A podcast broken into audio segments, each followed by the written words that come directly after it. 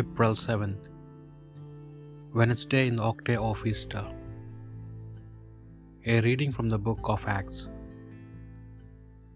Peter and John were going up to the temple area for the 3 o'clock hour of prayer, and a man crippled from birth was carried and placed at the gate of the temple, called the Beautiful Gate, every day to beg for alms from the people who entered the temple. When he saw Peter and John about to go into the temple, he asked for alms, but Peter looked intently at him, as did John, and said, "Look at us." He paid attention to them, expecting to receive something from them. Peter said, "I have neither silver nor gold, but what I have I give you. In the name of Jesus Christ, the Nazarene, rise and walk." Then Peter took him by the right hand and raised him up, and immediately his feet and ankles grew strong. He leaped up, stood and walked around, and went into the temple with them, walking and jumping and praising God. When all the people saw him walking and praising God, they recognized him as the one who used to sit begging at the Beautiful Gate of the temple. And they were filled with amazement and astonishment at what had happened to him. The word of the Lord. Rejoice, O hearts that seek the Lord. Give thanks to the Lord, invoke his name. Make known among the nations his deeds. Sing to him, sing his praise. Proclaim all his wondrous deeds. Rejoice, O hearts that seek the Lord. Glory in his holy name.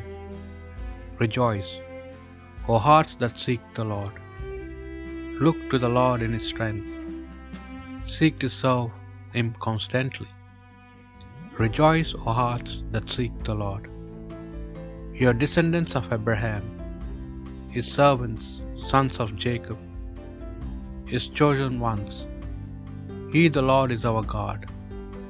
Throughout the earth his judgment prevails. Rejoice, O hearts that seek the Lord. He remembers forever his covenant, which he made binding for 1,000 generations, which he entered into with Abraham, and by his oath to Isaac.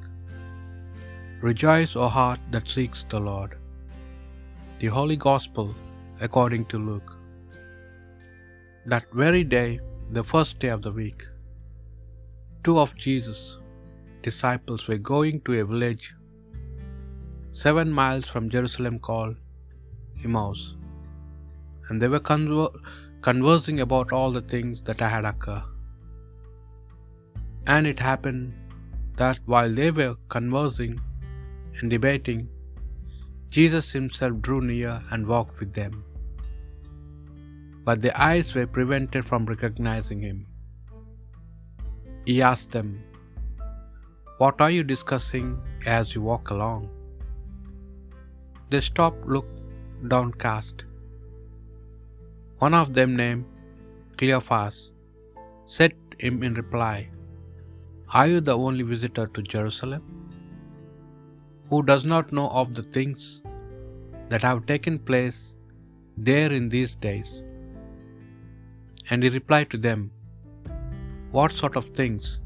They said to him, "The things that happened to Jesus the Nazarene, who was a prophet, mighty in deed and word before God and all the people.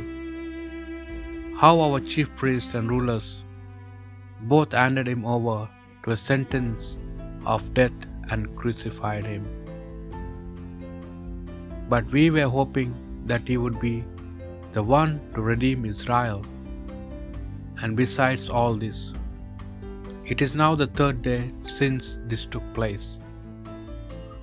Some women from our group, however, have astounded us. They were at the tomb early in the morning and did not find his body. They came back and reported that they had indeed seen a vision of angels who announced that he was alive. Then some of those with us went to the tomb and found things just as the woman has described, but him they did not see. And he said to them, "Oh, how foolish you are! How slow of heart to believe all that the prophets spoke! Was it not necessary that Christ should suffer these things and enter into his glory?" Then, beginning with Moses and all the prophets, he interpreted to them what referred to him in all the scriptures. As they approached the village to which they were going, he gave the impression that he was going on further. But they urged him, "Stay with us, for it is nearly evening, and the day is almost over."